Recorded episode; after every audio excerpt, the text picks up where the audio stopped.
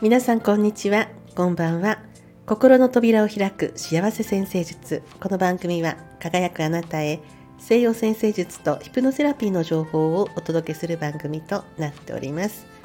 さて前回お話ししたまああのまあ、50代からと言ってますけれどもあのやっぱり多いんですよね。50代の女性の方で、まあ、これまで何かしらのことを積み重ねてきたものがあると。そしてまあ今何かお仕事をしている場合でも、まあ、第二の人生をどうするかっていうことを少しずつ頭のどこかに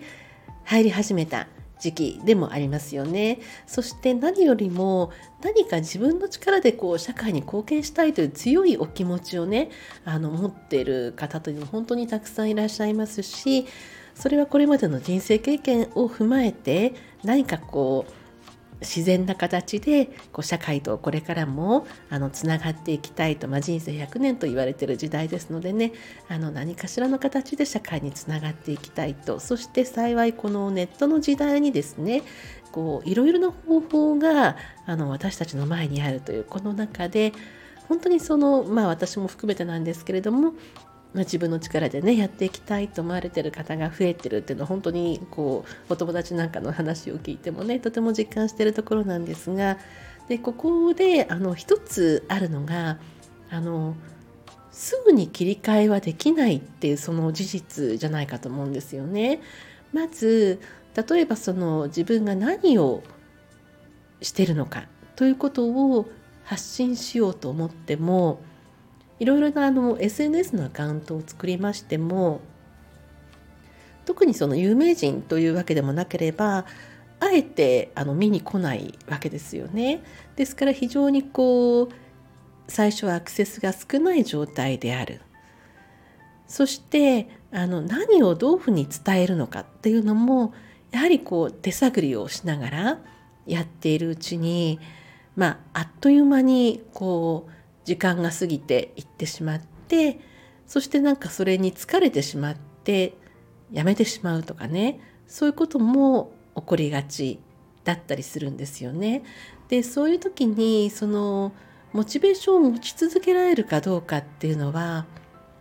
やはりそこに本気で取り組みたいかっていうまあ、ある種の覚悟みたいなものがね 大げさですけれども本当にそうなんですよね。まあ、ちょっと想像していただければと思いますが全くそのこれまでその、えっと、世の中的に名前が通ってない一人の A さんという人がいてでその人が何かこうあこういうことをやりたいわってと思ってあのなんか立ち上げたホームページであるとか立ち上げた SNS にどれだけのアクセスが来るかっていうのはこう考えても分かりますよね。でそこにこう積み上げていくっていうのはやはりこの1年単位の時間がねかかったりとかするわけなんですよね。でそういう時にじゃあ私の1年後はどんな感じでいるのかとか例えばそういうビジョンを持ちながらそこに進むっていう感じでやっていければこういいんですけれどもなんかそういうこうあの長期的なこともなくなんかできたらいいんじゃないかなぐらいの感じで始めるとやはり途中でなかなか続かなくなったりあとこう日常生活の生活習慣っていうのがものすごく強いんですよね。何時にはこれをして何時にはこれをするってことの生活パターンが決まっている場合にじゃあその SNS 一つを取りましてもブログ一つを書くにしましてもやはりそのための時間っていうのを作っていかなくちゃいけないわけですね。えー、その生活時間のどこに組み込むかとかいろんなことがあってましてや今現在何かこうお仕事をされてたりするとじゃあこの生活時間のどこに組み込むのかでそこに成功していくとその生活習慣の中にブログの発信や SNS の発信とかそういうことをこう発信できるようなこうパターンが組み込めるようになってきてそれが3ヶ月半年1年と継続できるような感じになってくるとこうお仕事としてのこう下地的なことがこうできてくるわけなんですけれども、まあ、なかなかそこに行かない段階でさーっとこうアカウントがなくなったりですとかあらこの方なんかこの番組始めたんだけれどもあなんかいつの間にかでまた中断してね始められる場合もあるんですけれどもそこはいろんな気持ちの切り替えかと思うんですがあのスーッとこうフェードアウトすることも多い中でそれだとなんかこうやってみたけれどもなんかやっぱり私無理だったかなみたいなそういうこういらないあのネガティブがね残るだけでですのでまず起業は長期戦っていうことを頭に置いてから始められるといいんじゃないかなってことはすごく思うんですね。でそうしますと今現在何かしらのお仕事をされてるっていうことのありがたさですよね。あのなんまあいろいろこうね勤めていれば大変なこともあると思いますけれども毎月毎月のこの収入がありこれってすごいことですよね。でましてやこうあのいろいろな補助があったりとかね社会保険とかいろいろあったりするともうこれってすごいことじゃないですか。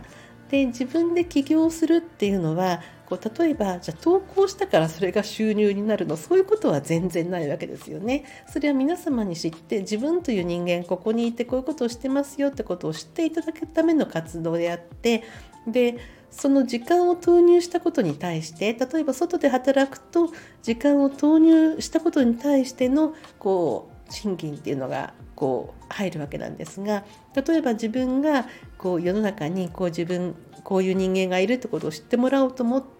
で発信することに対してじゃあそれが何時間やろうがそこに対するこうリターン収入っていうのが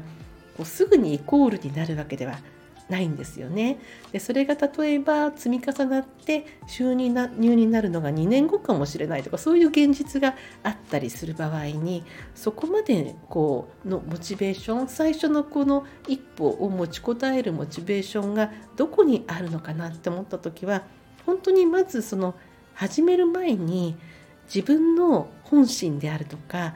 自分のこの持ってるものであるとかその今感じてる願いが本当の願いなのかあるいは願いはもうちょっと別のところにあってカムフラージュしてる願いなのかとかそういうことをあのまず洗い出してみるっていうのが何よりもこう続けていくための前準備としてすごくいいんじゃないかなと思ってるんですね。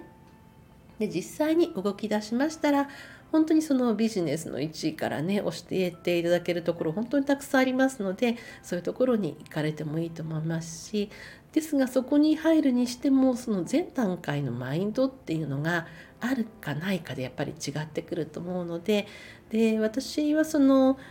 心の面のあの整えることアプローチっていうのが私にとってのこう一番のこうあのフィールドだと思っているのでそのためのツールとして西洋先生術があったりそのためのツールとしてヒプノセラピーがありますので、えー、ぜひこれをですねあの過去1年やってきたものをブラッシュアップして、えー、何かこうあのよりパワーアップした形で提供したいなということをまあ、そういう気持ちがありましてね、えー、前回お話をさせていただきました。でこの件についてはねまた少しずつお話を進めていきながらまた従来の西洋先生術の発信も絡めながらということをしていきたいと思っています。はい。なんかねあのマイナス的なことを言ってるわけじゃないんですけれども本当にあの始めたんだけれどもやっぱり無理で終わってしまうっていうのは本当にもったいないと思うので始める前にこうブラッシュアップ心のブラッシュアップをして心の整理をしてっていうことが、どれだけやあのすごく役に立つんじゃないかと私は本当に思っていますのでそれでこういうこうカリキュラムをね考えまして進めていこうと思っています。えーと、この内容につきましてはですね概要欄に、えー、今現在の私の中でのこう講師をですね、えー、ブログにまとめてありますのでそちらのリンクを、えー、概要欄に貼っておきますので興味ある方そちらをご覧になってください。はい、聞いてくださってありがとうございます。お相手は星読みの小川智子でした。また次の放送でお会いいたしましょう。